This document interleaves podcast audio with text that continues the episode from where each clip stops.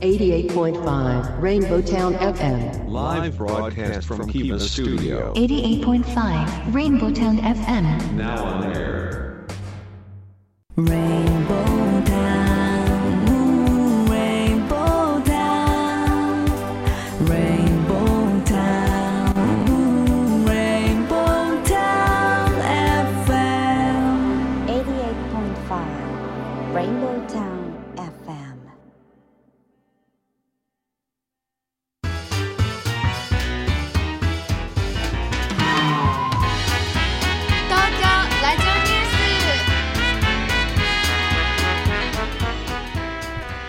2021年5月18日。時刻は14時を回りました。FM88.5MHz レインボータウン FM をお聞きの皆さんこんにちは。東京ラジオニュースメインキャスターの松ピーこと松本哲弘です。パソコン、スマートフォンを使ってサイマルラジオやリスンラジオでお聞きの皆さん、ポッドキャスト、 Spotify でお聞きの皆さん、こんにちは。東京ラジオニュースナビゲーターの鹿島めぐみです。レインボータウン FM 東京ラジオニュース。この番組は毎週火曜日に好奇心あふれるキャスター松ピーこと松本哲弘さんと個性あふれるコメンテーターでニューノーマル時代の気になる話題を独自の目線で語るニュース解説番組です。はい聞いているあなただけにお届けしますえー、曇り空ですねねえスタジオから外を眺めますとはい。さあね、えーまあ、例年になく、えー早い梅雨入りというふうに言われていますけれども、えー本来5月の今頃はさつき晴れと言いまして、うんですよねね、爽やかな季節、はい。ねえー日が続くはずなんですけれどももうすでに、えー東海から西ははい。早くももうじとじととした梅雨の季節に入りました。ねえーこれはあの観測史上最も早い梅雨入りというふうに言われてますけれどもなんでこんなに梅雨入りが早いんでしょうね。ねうんね、なんかこう梅雨入りが早いと、はい。梅雨明けも早いのかしらね。どうでしょうね。どううかね。またそ開けてもちょっと悲しいような ね、うん。遊べないと悲しいですようね。ん。そうですよね、えーちょっと確認してみました、えー気象庁によりますと、はい。今年は偏西風の影響で、うん。えー早い梅雨入りだということらしいんですよね。ただし早い梅雨入りだからといって早く梅雨が明けるとは限らないそうですあの統計データによると、はい。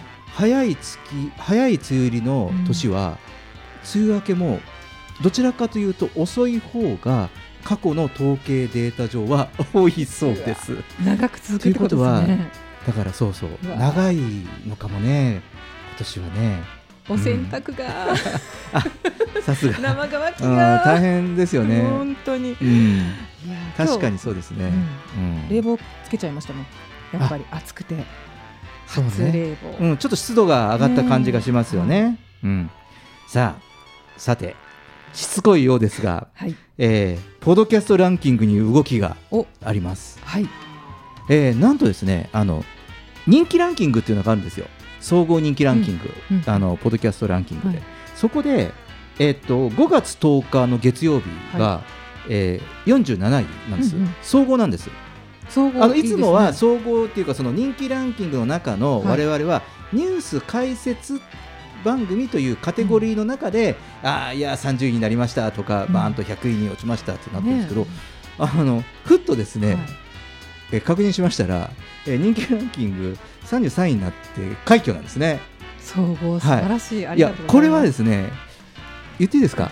これきっとあの5月10日なんですよ。うんうん。俺これね、えーメグさんの影響があるんじゃないかなと、はい、あの関係者の方はお分かりかもしれませんけど、ははい。いあの鹿島めぐみがですねバンバン頑張ってた時で公開オーディションでね。でそれでねどうもその公開オーディションの時に、はい。まあ、いろんな人がシェアしたり私もシェアしましたけど、はい。いえーいろいろ言っていたのでどうもだからそことねぴったりくるんですよ。嬉しい。非常に。うん。じゃあまた受けようかな。はい、あの目の前で出番待ちのジェットさんがおもむろにスマホを出してきっとこのランキング確認されてるんじゃないかなと思いますけれども、はい。まあね、あの今日はそんなトピトピックスも合わせはい。てスタートしたいと思います。レインボータウン FM 東京ラジオニュースこの後は世の中のニューノーマルを追いかけて紹介するニュースピックアップ。そして14時20分頃にはメインコメンテーターにライブ配信サービスアミーダ代表阿南秀樹さんこと DJZ さんを迎えて今日最初の話題について語ります。東京ラジオニュース東京ラジオニュース。東京ラジオニュース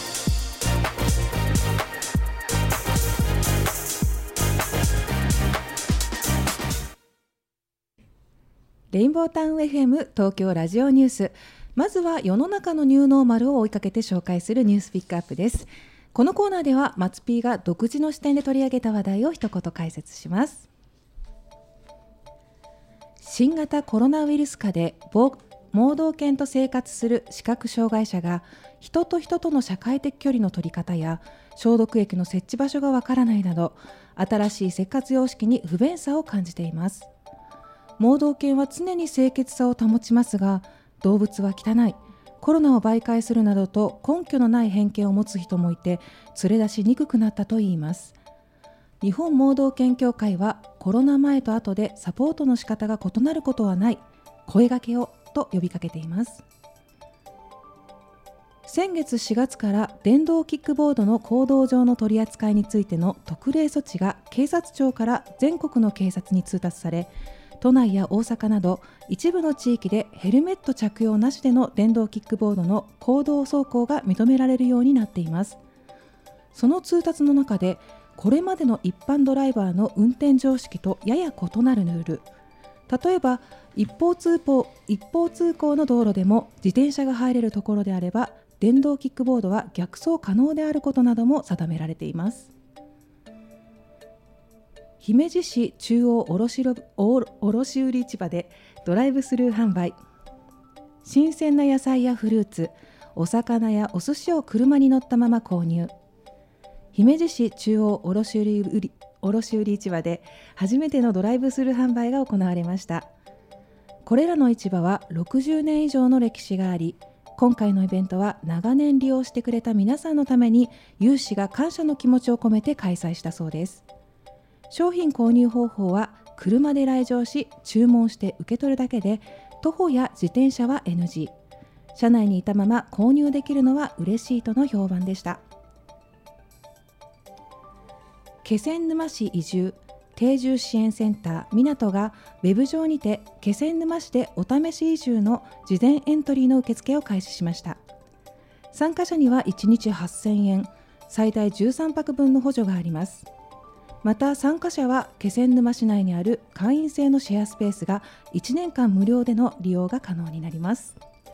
はい、えー今週のニュースピックアップは、はい。えー盲導犬、ね、えーまあ、視覚障害者の方がね、はい。もう本当にね生活の友ですよね。ね。えー盲導犬ですがうん、やはりこの新しい生活様式になりまして、なかなかちょっと困ったことも起こっているということで、やはりそもそもその視覚障害者の方の日常生活ってなると、じゃあどこでね、うん。えー物を確認したりとか。うんね、こう目の代わりになるってなると、やはりこの触覚とかね、はい。手で触った感覚で覚えていたりとかあとはやはり音ですよね,、ね音声の情報に頼って生活を、えーしているんですけれども、まあ、なかなかね今はこうやってその触れたりすることにうんうん。もう敏感な時代だから、例えばそのお買い物、はい。買い物ををする時もじゃああの彼らはその障あの視覚障害者の方っていうのはやはり触って、うん。これがお野菜が何なのかね。うんどうなのかね、うん。とかっていうことをねこう選別したりしてるわけですよ。ううんん。でやはりそのねあのこう許されるとは思ってもやはりこういうご時世になってやはりその気持ちの上では気が引けるちょっと状況にありますということらしいんですよね。うん。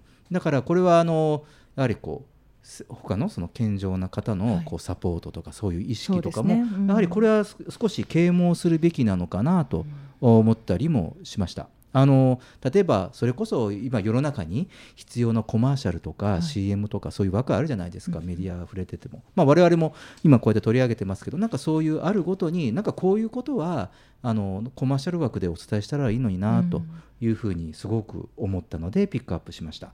でそれからねちょっともう一つ合わせて言うとあの我々も今この放送中に我々の間にはアクリル板っはい。ていうのがこうあるじゃないですか、ありますね。これ本当もうあの綺麗なんで あの透けてね、はい。見えますからあのなかなかこういったこうアクリル板がいろいろあることでやはりこう視覚障害者の方には気がつかずにこうぶつかったりするっていうことだったりあともう一つは音にね音の情報に頼っているのでどうしてもこう遮蔽するものがあると、声が通らなかったりしますよね。私も時々あのコンビニとか今いろいろほらビニールシートとかはい。スーパーあるじゃないですか、うん。その時に聞き直すことがたびたびあります。うん、ちょっと聞き取れなかったりとかってするのがあるので、えー特にやはりねこういう、えー視覚障害者の方にとってはあのいろんなサポートが改めて必要なんじゃないかなと、えー思って一つ目取り上げました、えーそして二つ目は、えー電動キックボード、うん。うん、ですね、えーこれはあの新しい、えーモビリティということで、モビリティという言葉とともに、えーこの番組でも紹介しましたけれども、えーこの話題となっている電動キックボードですね、えー実際に、えーちょいちょい見かける機会が、うんうん。えー増えてきたと思うのですが、えーこういうその4月にですね先月ですが道路交通法が、えー改定されまして電動キックボードを、えー乗るためのうん。乗用するための、えー法律というものが、えー新たに制定されています。うんで、えーやはりこの新しい乗り物ですね自転車でもないし、えースクーターでもないし、ね、だから今までと違うルール。だからそのいわゆる、えー交通標識とかってあるものにちょっとそぐわないルールとかもあるそうなので、これはあの新たに、えー、と講習などとかでこの乗り物に対しての乗る人も周りの人もとてもちょっと理解が必要なのかなということです。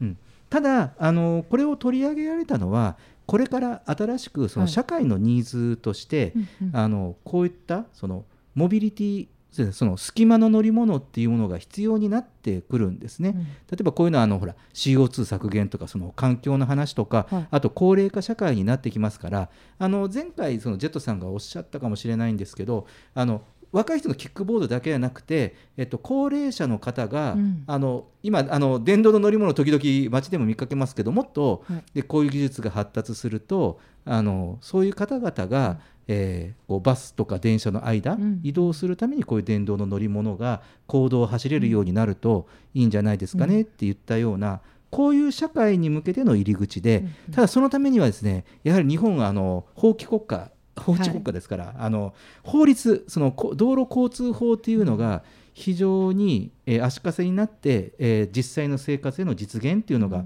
難しかったんですが、今回この、えー道路交通法の規制がやはり変更されたり緩和されたということは、えーこの現実的にこういうそのスモールモビリティ社会の可能性が実際に見えてきたことかなと思ってこれはピックアップしました。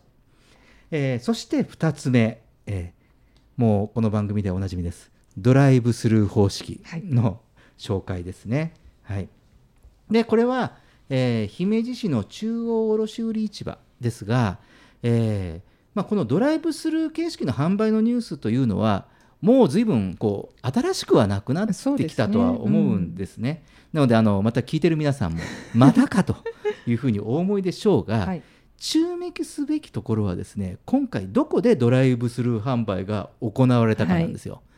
この中央卸売市場はい、行きたい。行きたい行きたいでも普段卸売市場で買い物行きますか？行かないんですよ。行かないですよ。よね。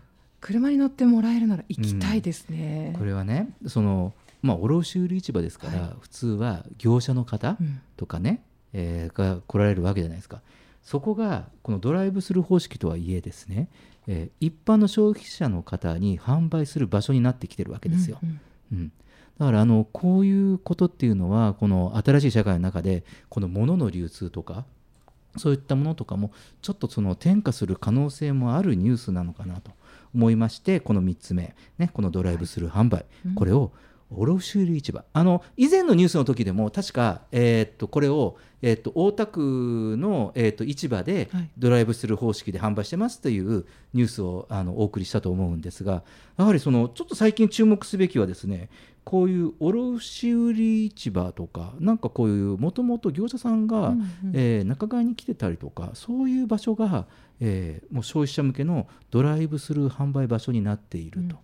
だからこれはあれですよねやはり今あの特に生鮮品とか、うん。あのもう食料品とかっていうのが、えー業者販売っていうのがね今こういうコロナ禍であの営業規制もある中ですから、やはりなかなかこう売り上げだとかあと流通が下がっていて、えーはたまたこれはあの切削ねこう苦労して作ったものの廃棄にもつにもなっているという、やはりこういう社会問題社会課題がありますからあの一つこう今今の新しい動きとして、えーちょっと注目していきたいかなと思います。さあそして3つ目、え3つ目はこれは、えーまあ、U ターン I ターンと言いますか、えーこれも、えーニューノーマル新しい生活様式ということで、えー地方とか郊外とか、えーそういうところに、えー住んでみよう、えーこれも、えーもちろん、えー移住指定住っていうこともありますけれどももう一つは、えーこれからの新しいスタイルとして2拠点生活とはい。いうことも、えー言われている中でですね、えーこれはちょっと以前にもこれもお話ししたんですよね。あのいきなり移住するとかではなくて、うんうん。本当に、えー私もしくは、えー私たち家族が、はい。えー住めるのか、うん。そこで暮らしていけるのかっていうことを、えーテストすることができるようなプランを、えー各自治体とか、うん。えーサービサーの皆さんが、えー組んでスタートしているということで、えーこの気仙沼、ねえーも、えー一つ、えーまあ、この気仙沼だけではなく全国何か所か始まっているんですが、えーまあ、今回はこの気仙沼の、えー定住支援センターのニュースをピックアップをしました。これはですね、えーこういうそのお試し移住プログラムというのは、えーかなり、えーニュースを追いかけていきますと結構いろんな場所で活況になってきています。で特に今あの緊急事態宣言中でありますので、えーこの解除後、はいえー解除後のニーズを狙おうとする、えー動きがあってこれからこういうお試し移住プログラムっていうのが、えーいろいろこうニュースとかあと、まあ、ウェブですね、特にあとはもう一つはワーケーションという切り口でも、えー出てくるんじゃないかなということで、ピックアップしてみました。はい、えー以上今週のニューノーマル時代のニュースピックアップでした。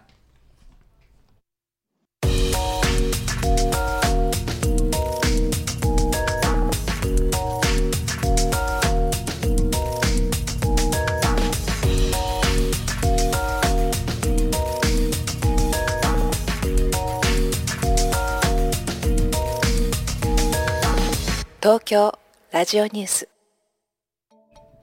レインボータウン FM 東京ラジオニュース今日最初の特集テーマは暮らしのニューノーマルアフターコロナも続けたいことですメインコメンテーターはライブ配信サービスアミーダ代表の阿南秀樹さんことジェットさんです。よろしくお願いします。よろしくお願いします。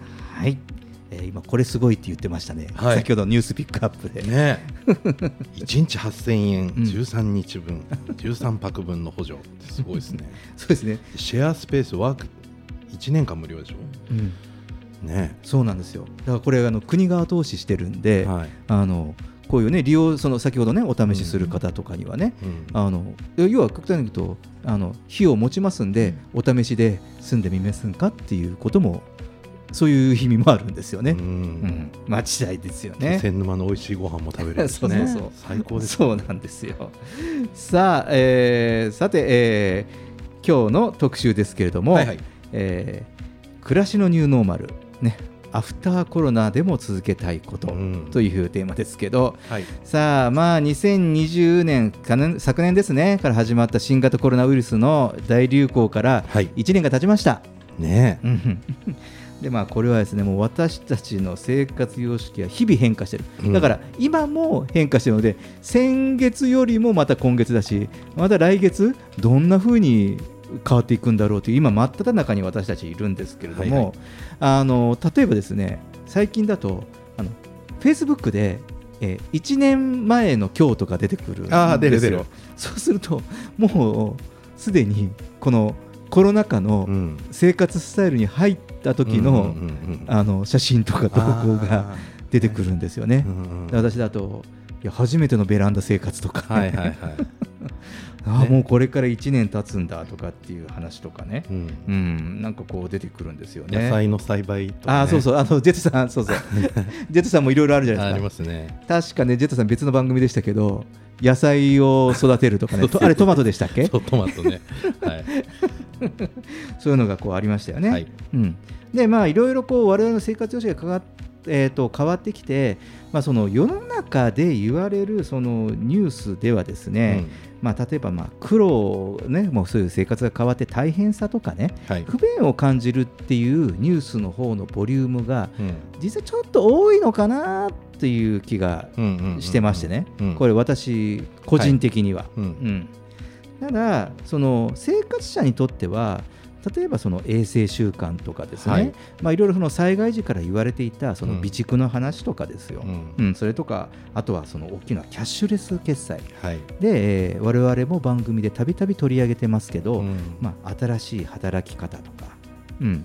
そのまあ、この番組の主題でもありますけれども、まあ、新しい生活様式としてそのコロナ禍でも収束コロナ禍の収束後も、まあ、続けたいといういろんな、えーまあ、社会の生き方とか、はいはいえーなんかそういったものもなんか便利になったものもあるんじゃないかなと思うんですよね。まあ言い方はどうあれコロナじゃなかったら進まなかったこととか結構ありますよね。うんうん確かに。そうなんですよね。なので、まあ、そうちょっとそこら辺のところを、まあ、うん手元にある、えー生活への調査結果から話をしてみたいかなと思います。はいはい。じゃあまずですね、えー最初は、えーコロナ禍で暮らしが変化した人は約6割。うん。で男性よりも女性でとても変化したという人が多い傾向にありますと。はい。えーコロナ禍で暮らしがとても変化したまた変化した人は約6割、うん女性の方が男性よりもとても変化したと感じる人は、えーやはりこの仕事とかうん家事とか子育ての変化が大きかったのかもしれないかなと。そうですね、うん。やっぱご家族多い方はやっぱすごい変わったんじゃないですかね。お子さんとかねお年寄りとか、旦那がうん。会社に行かないで家にいるとか、ううん。んなんか僕なんかは多分もう独身の,、うん。あのまあ、仕事してるんで、うんまあ、変化してない方の部類だと思うんですけど、うんまあ、やっぱり学校い子供が行ってないとか、うん。ねおうん。年寄りはちょっと、あの気をつけないと大変とかうん。っていうので、主婦の方なんてうん。もうすごい変わったんだろうなとそうですよね。思いますね。まあここら辺りはねやはりとても変化したという、うん。えーね感じるのが女性ということで、はい。まあ女性代表で、はい。えー、鹿島めぐみさんに聞いてみようかなと思いますが、いやとても変化しましたよ。本当に。一つ一つ。スさんが言ったことほとんど当てはまるんじゃない？ほとんど本当そうですね。時間の感覚とか過ごし方が全く想像してないぐらい変わりました、うんうんあの子供たちの接し方もそうですし、まあ、主人もいるし っていうのがあるので、うん。でもそう思うと今までって意外と自由時間あったんだなって逆に思う思いますね。あの意外とほら何々いないとなんとかなんとかってあるじゃないですか。うんうんうん。そんな感じだったのが、うん。意外と皆さんみんなが共存して何をするかって考えなくちゃいけないので、うん。家族会議がめちゃめちゃ増えた。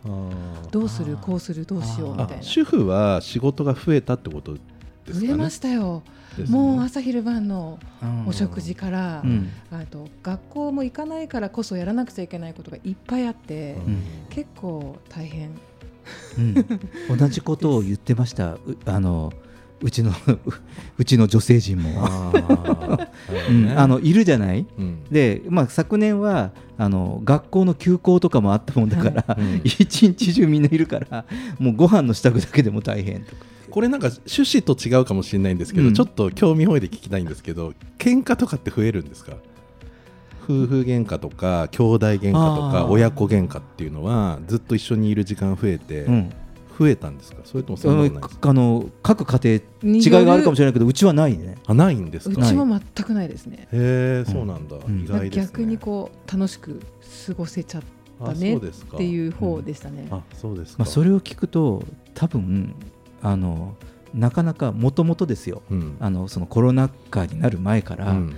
あの関係づけがうん。厳しかったところはうん。大変かもしれないですね、あー。大変なのかもしれないですね。うん。ねうん。まあもしかしたらだからさっきほど言ってたコロナがアフターコロナ後も続けたいこととか、うん。コロナになって、うん。まあなんかきそういう絆がうん。深まって良かったことの一つにももしかしたら、ね。そうじゃない方もいるかもしれないけど、ね、人間関係とかそういうなんか、うん、そうね。だから会話増えたですよね。会話増えましたね。親にもこうよくいるから、ううん。ん、あの普段こうねこう間に合わせで話すようなスタイルもあるじゃない？やはり、こう仕事に行って、はい。こう忙しくしてその合間でとか、うん、そうではなくなったかなとは思いますね。向き合わざるを得ないというか、向き合わざるを得ない。そう、うん。よく話すようになったなるほど、うん。勉強になりはい。ます、、あのまあ気も使うようになりましたよ。ああそうですか。へえそうなんだ。そうですね、さあじゃあちょっと話を戻してえーいきますが、はい。さあじゃあ続いてその、えーアフターコロナも続けたいのはこの衛生習慣とか備蓄とかキャッシュレス決済とかテレワークというふうに言われますが、えーこのコロナ禍で変化した日常生活では誰もが不便や苦労などの大変な思いを抱えていますと。でしかし視点を変えてみると新たな気づきを得ている生活者もいるようでえー日々の暮らしの中で感じたプラス面を理由に、えーウイルスの流行後あこの収束後も続けたい、えー取り入れたいこととして衛生対策や備蓄決済方法働き方などが、えー挙げられましたと、うん。うん。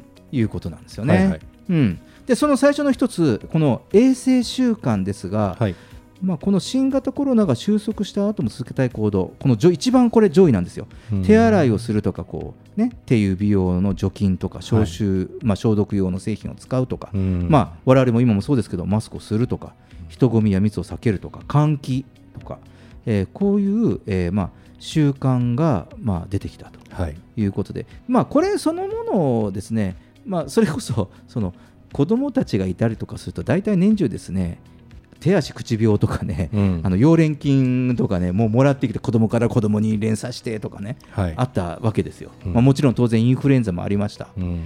これはぶっちゃけとんとなくなりましたね。うん。そうですね。もともと気をつけてるような人は変わらないかもしれないけど、うん。僕らが本当に変わりましたよねこのうん。男性の、ね 変わりましたね。うん。うん。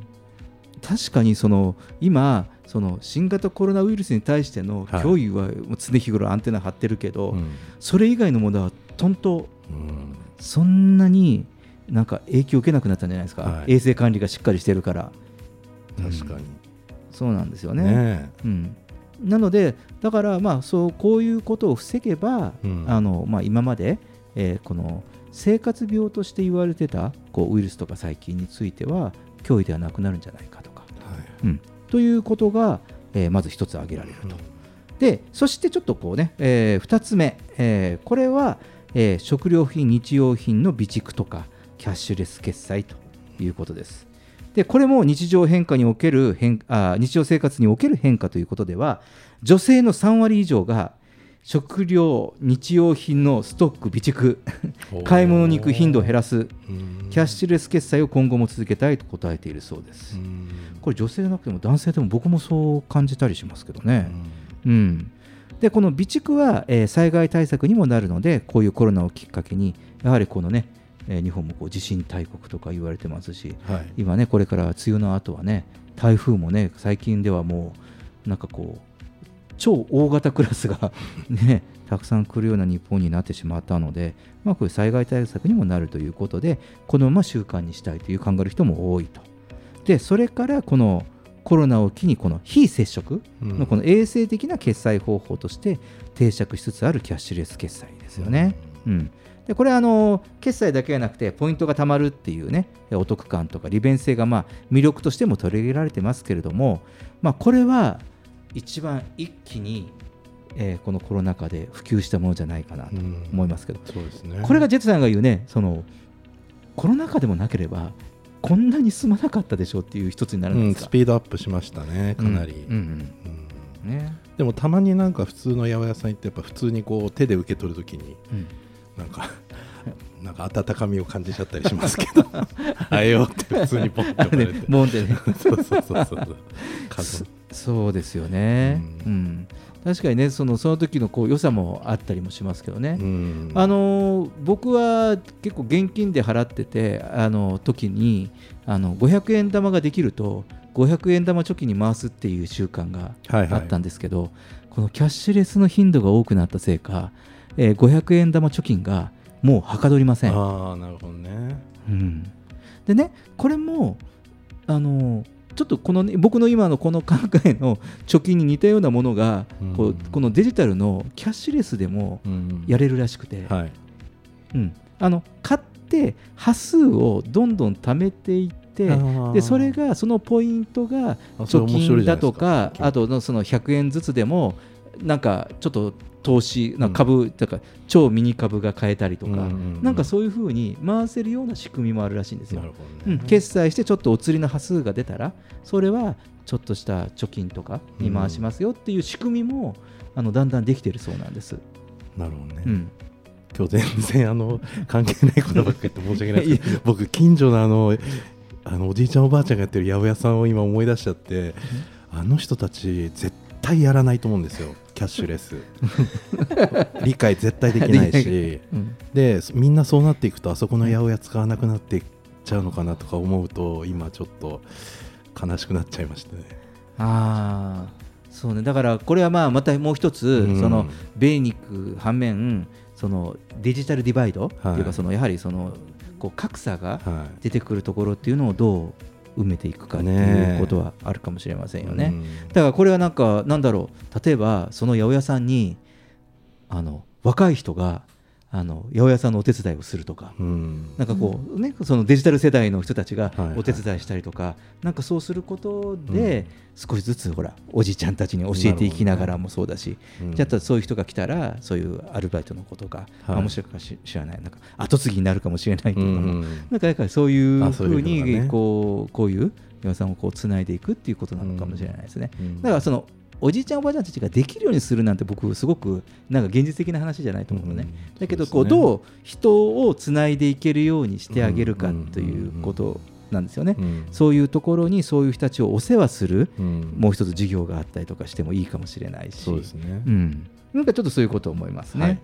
はい、はい、えー、とどこまで行ったのかな、はい、さて本題に戻しますと、はい。えーまあ、そして、えー、とこう最後になんですけれども、えーこのアフターコロナの楽しみとして挙げられるものとしては、えー大切な人との気楽な交流ということですね。えーこれは、えーまあ、家族や友人、恋人とレジャーに行ったり、旅行したり、またまた同じ空間で同じものを食べるということですね。あと女性はマスクを外してフルメイクで街を歩きたいとか、歩きたくないとか、えーまあ、あとは帰省ね,、えーね、自分の、ね、実家に帰るとか、えーそういうことが上がってます。うん。なるほどね。これ最初は多分マスクしてねお化粧しなくて楽とかっていう感じでいう声もちらほら聞いてたけどこれが続いてくると 今度逆にうん。ちゃんとうん。メイクして外お出かけしたりとかっていうマインドに変わっていくんですね、うん。面白いですねこれね。そうなんですよね。だからその結果あのまあ今日のねタイトルそのそのアフターコロナになっても続けたいことっていうことをこう裏返すと、まあ、今の状況っていうのは見方に来てみれば本当に大変だし、まあ、そのちょっと少しネガティブ要素のこと、まあ、現実そういうことなんだけれども、うん。見方を変えると改めていろんな価値に気がついたりとか、人との付き合いとかもそうだし、うん。いろんなこともそうじゃないですかそのファッションにしても。その、まあ、女性でいうとそのメイクとかにしても改めてなんかそういうことのこう価値とかっていうことに、その気がつくための時間だと思って、えーまあ同じねどうせ今送ってる同じ時間だから、えーまあ、どんなモチベーションで過ごすかっていうことだし、そうですね。の未来への価値ですよね。まあ、でもこうやって話してるとビジネスとかで、でもうあの頃にはもう戻らないよねっていう話にやっぱなったりするじゃないですかレジャーとか、うん。でもやっぱりこう知恵をうん。絞って、うん。それ前よりももっとやっぱ楽しいとか、ね、あのストレス発散できるとかっていうことをもうやっぱ追求はしていかないと、うん。ね、あの暗い世の中になっちゃうんで、うん。ね、こうみんなで頑張って切り開いていきたいなと思いますけどね、そうですね、うんいいこともあるんで、うん。なのでね、まああのこれからも、まあ、今のこういうね、まあ、多少ね、すもう幾分しばらくは、えーコロナ禍の中で、うん。まあ、こういったね、放送をお送りすることになると思うんですけど、はい。まあ、またまた時にはね、うん。ちょっと同じことが起こってても、えーちょっと違う目線で、違う視点でお伝えしたいかなというふうに思います。はい、えージェットさん、ありがとうございました。レインボータウン FM 東京ラジオニュース。今日最初の話題は暮らしのニューノーマル。アフターコロナも続けたいことでした。東京ラジオニュース。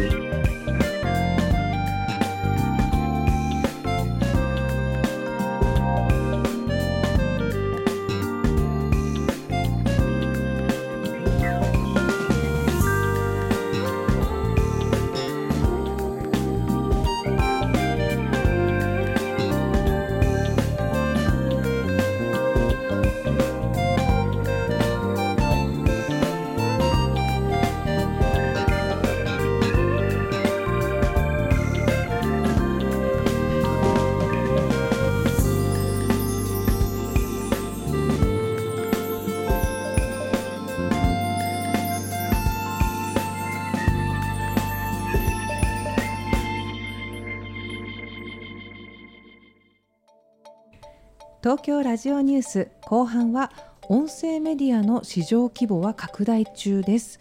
コメンテーターは引き続きライブ配信サービスアミーダ代表阿南秀樹さんこと DJ ジェットさんです。はい、えー、ジェットさん後半もよろしくお願いします。うん。さあ、えー、今日は音声メディア、はい。うん、来ましたね。の話で、はい。えーまあ、これ我々の分野ですけれども、うん。まあ、広くね、はい。えーお伝えしようかなと、えーまずですね今音声メディア市場は現在ではとても広がっておりまして、うん。えー音声メディアを通してのデジタル音声による広告の市場規模も2025年もうあと4年ぐらいですよ。には420億円になるという試算があります。さあえーまあ、今回はこの音声メディアについて、えーまあ、この音声メディアの種類とか、えー市場を解説してみたいかなと思います。はい。さあ、まあ、ジェットさんはね、はいはい。ライライブ配信サービス、うん。アミーダ代表ということで、まあ、主に、えー動画配信だと思うんですけれども、はい。この音声メディア、音声配信、どう見ていますか、そうですね。結構あの、まあ、動画配信と言っても結構音声配信も僕らやってるんですね。おうおう。これえー、とコンテンツ制作側から言うと、うん。すごいこの音声配信っていうのは便利で何がいいかっていうとまず発信者が、あのさっきの話じゃないですけどすっぴん女性とかだと、うんうん。すっぴんでいいから、うん。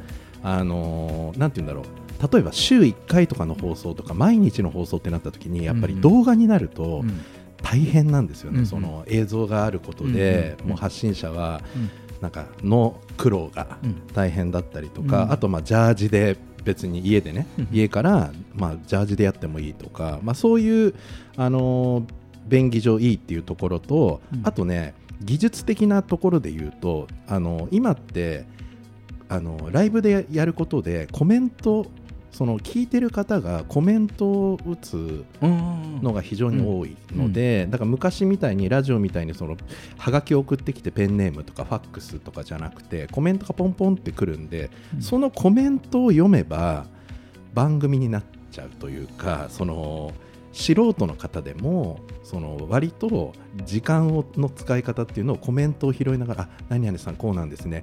そういえばとかこう、うん。技術的にそんなに難しくないっうんうん。ていう配信ができるので音声配信っていうのは非常にその、えー制作側から言うと非常にまずやりやすいっていうところもありますね。うん。まあ、あとはやっぱ、はい、いいですよ、うん。あのー昔はやっぱドライバーの人とかその、ね、目と手が塞がってるっていう状況が、まあ、あったと思うんですけど今やっぱテレワークになってそういう人がまあ非常に増えてるんでもともと音声メディア好きっていう人もいれば、えーまあ必要に応じて、えーもうあの拡大してきたっていう両面あると思うんで、うんうん。まあ、非常に音声これからまだまだ伸びるんじゃないかなとは思ってます。うん、そうですね。はい。でまずね今こう我々がこう音声メディア、うん。音声メディアと言いましたけれども、はいまあ初めてねお聞きの方とかまだまだもしかするとまあこれはラジオなので、こういうね、えー電波を通したラジオしか聞いてないという人にもまあどういったこう種類があるのかっていうのをちょっとご紹介してみますと、まずねこのオーディオブックというものがあります。これはながら聞きでできるその、まあ、読書ができるというものですね。はいで日本ではこのオーディオブックドット JP とか、ねえー Audible とかっていうものが出てきてます。これあの結構有名な俳優さんとか女優さんがですねあとタレントさんが朗読してるんですよ。うんあの過去のこう名著本になってるこう名作とかをね結構あの聞く聞く本ということで、えーこれはあのどちらかというとね日本はねまだねマイナーブームなんですね。うん、なんですがアメリカではこのオーディオブックっていうとやはりオーディオブックのシェアがもうかなりあの大きい要素を占めています。で特にこれはまあアメリカは車社会えーなので、まあ、車に乗ってなかなかこう文字がテキスト書いた本を読む時間がなかったりとか、あとすごく1日に普通に通勤で、えー100キロとか何キロかその長い距離を走ったりするのが当たり前の国なので、なのでまあそういう背景もあって、その移動時間にまあ耳から聞いて本を読んでるっていうのが、まあこう進化して浸透してきたのかなというふうに思います。じゃあそしてまずそのオーディオブックに続いてが、まあ、インターネットラジオですね、えー電波ではなくてインターネットを通して配信されるラジオのことですね、まあ、これは、えーラジコとか今のこの放送もね、えーリスラジというね、うん。アプリでも、えー聞くこともできますが、まあ、ハイブリッドも多くなってますよね、インタあのえーこういうふうにその公共電波でも流しつつ、ん。えーインターネットでも配信するというのが、まあ、これはもう普通にもうスタンダードになってきてますが、えーただまあそのインターネットだけ、ね、インターネットの回線だけ、えーここを通して配信されるラジオというものも、えー多々あります。さあそして、えーポッドキャスト、ねえーインターネット上に音声を公開して配信する番組ということでこれはまた一つこうプラットフォームっていうかねこう配信する仕組みが違うんですね。でこの我々もこの東京ラジオニュースも、えー放送しながら今日番組のオープニングで私がいつも今日何位でしたとかって言ってますけど、ね、その、えー番組を放送終了後この放送のアーカイブをポッドキャストにアップして、えー、Apple ポッドキャストからも聞けるという、えー仕組みになっています。はい。えーそれと他にも音声配信サービスと言われるものは、えー個人でも配信できるプラットフォームとして Voicy とか、ラジオトークとかっていうのが、えー実際こうスマートフォンのアプリを通して聞けるというものであります。でそしてこれから出てくるものが、まあ、すでにもう出てきてますけれども音声 SNS ですね。あのそれこそフォロワーがフォローすることで、まあ、音声でつながっていくという仕組みですね。で、まあ、今年に入ってクラブハウスとかっていう話もしましたけれども、それだけではなくてこれまで我々に馴染みがあった SNS、えー、Twitter であったり、えー、Facebook だったりとか、あとインスタグラムもそうですけど、まあ、こういった SNS も、えーこの音声配信の、えープラットフォームとして、まあ、こう機能を充実してくるという、まあ、こういった動きがあります。さあ、まあ、こういうふうにしてご紹介したところで、えーまあ、ジェットさんの関心事というのは、僕はですね基本的にあの本読むの苦手なんですよねすごく、うん買うんですけど、うん。なんか6ページぐらい読んだらもう大体もう進まなくなっちゃうんで やっぱりなんかオーディオブックでなんかいろんな情報うん。を、まあ入れたいかなと。まあちっちゃい頃もあの鍵っ子だったんであのお母さんになんか絵本とか読んでもらった記憶もあんまないんで、うんうんうん。なんかそんな感じでこう あのねすごい癒される声とかで なんかね読んでくれたら嬉しいなみたいな。なんかあのすすいません少し目的が違ってる感じですか？オーディオブックでねでもねそのオーディオブックね、うん。これから出てくると思います。特にもう一つの背景は、あの日本もこれから少子高齢化しますでしょ、そうすると、まあ、私もすでにその域に入ってくるんですが老眼、うん。あのなかなかテキスト文字が見づらくなってくる世代が多くなってきた方にそういう方々に対して、うん。えーこのオーディオブックっていうのはあの非常に重宝するものになっていくんじゃないかなというふうに思うんですよね。いいですね。うん、まあねあのこういうことで、まあ、オーディオブックうん。一つこれから、えー注目の、えー音声メディアだというふうに私も思います。はい、さあねえーそして、えー今日はですねその国内音声メディアの市場規模というところでお話をしますとですね、えーこちらトレンダーズの調査によると日常的に使っている音声メディアはありますかという問いに対してあるが31.6%、要は3人に1人が日常的に音声メディアを使用しているということになります。うん、でこの注目するのはですねこの調査対象の方々なんですが、はい。20代から30代の男女、スマホを使用する526人を対象にしていますから、えーこう音声メディアが生活の一部に、えーこういう世代の方々にもなっているということが分かりますよね。ですからその我々はラジオ世代でそのラジオがどう進化していくかっていうところで生きているんですけれども、うん。やはりその20代30代の方にとっては、えー新しいニューメディアとしての音声メディアでおそらくその中にワンノブ一つとしてもちろんこういうあのラジオもねあるかもしれませんが、あのこういう動きがあるのかなと。なるほど、うん、どうでしょうこれ。いやそういいですね。あの、うん。まあ、僕もちっちゃい頃からラジオを聞いていろいろ情報を仕入れてたんで、ね、もっとまあでも意外でしたね。女性多くて 3,、3割、そうなんですよね。結構多かったですね、うん、そうなんです。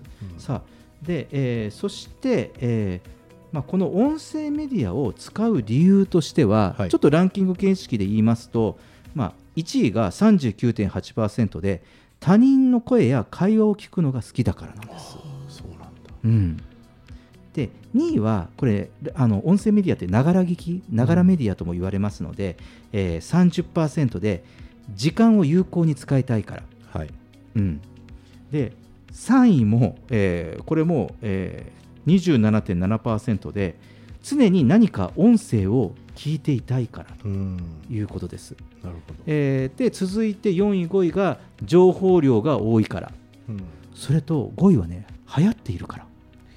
これクラブハウスですかね。うん、多分クラブハウスとかでしょうね、あとポッドキャストとかなんでしょうね。あポッドキャスト。はい。で、その日本においてはですね、その音声メディアを通して、音楽だけではなくて、人の声を聞く習慣っていうのが高まっているような感じがありますね。なるほどね。うん、まあ情報量の多さでいうと目で文字を読む本みたいなものを読むか耳で聞くか、うん。どっちかだと思うんですけどね。まあでもどっちが疲れないかって言ったら耳で聞く方が疲れないかもしれないですね。うん。そうでしょうね。うん。あと寂しいとか、寂しいとかね。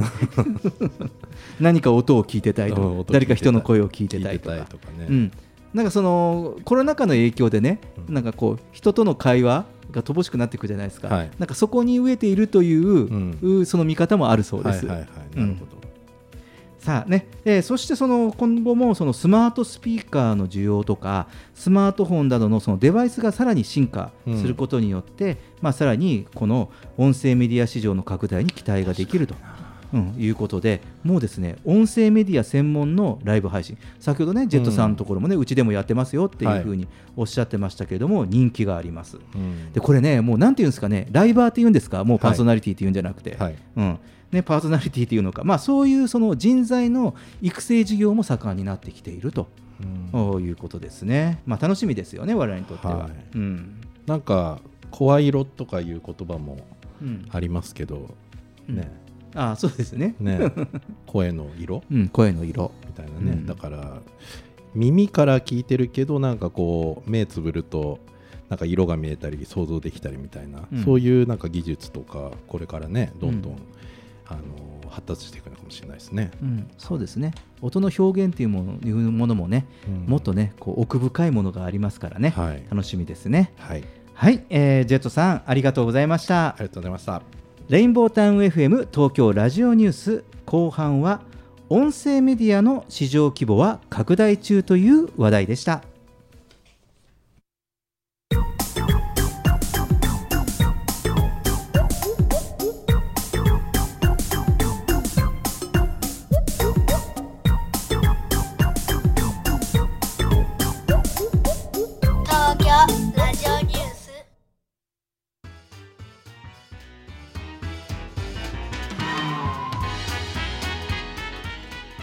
エンディングですメグさん。はい、うん。先ほどねオーディションの話を触れていただきましたが 本当音声メディアって、うん。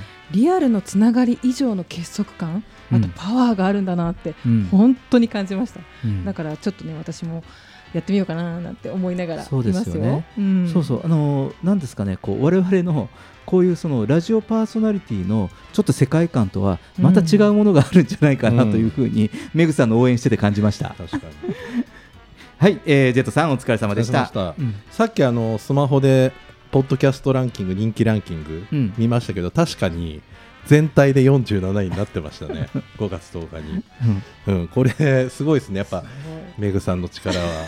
すごいなと。で同時にやっぱこれ発信していかないとどんどんね。本当に巻き込んでいかないとですよね。うん。巻き込んでいかないとダメだなと思いましたね、どんどん。ね、えー聞いてもらえればと思います。そうですよね。はい。じゃああの皆さんの近くにいろんな形で鹿島めぐみに出てきますよ。お気をつけ遊ばせっていう感じですけどもね。はい、東京ラジオニュースでは公式ツイッターと公式フェイスブックページを開設しています。皆様からのご意見ご感想全国からの情報はハッシュタグ東京ラジオニュースとつぶやいてみてください。それでは月替わりのエンディング曲でお別れしましょう。5月はメジャーデビュー10周年を迎え来年3月27日に初の日本武道館単独公演開催を発表した実力派シンガーソングライターミス王者7ヶ月連続でリリースするデジタルシングルの第2弾ですお聴きくださいミス王者で星降る夜に東京ラジオニュースお付き合いいただきありがとうございました。また来週お会いしましょう。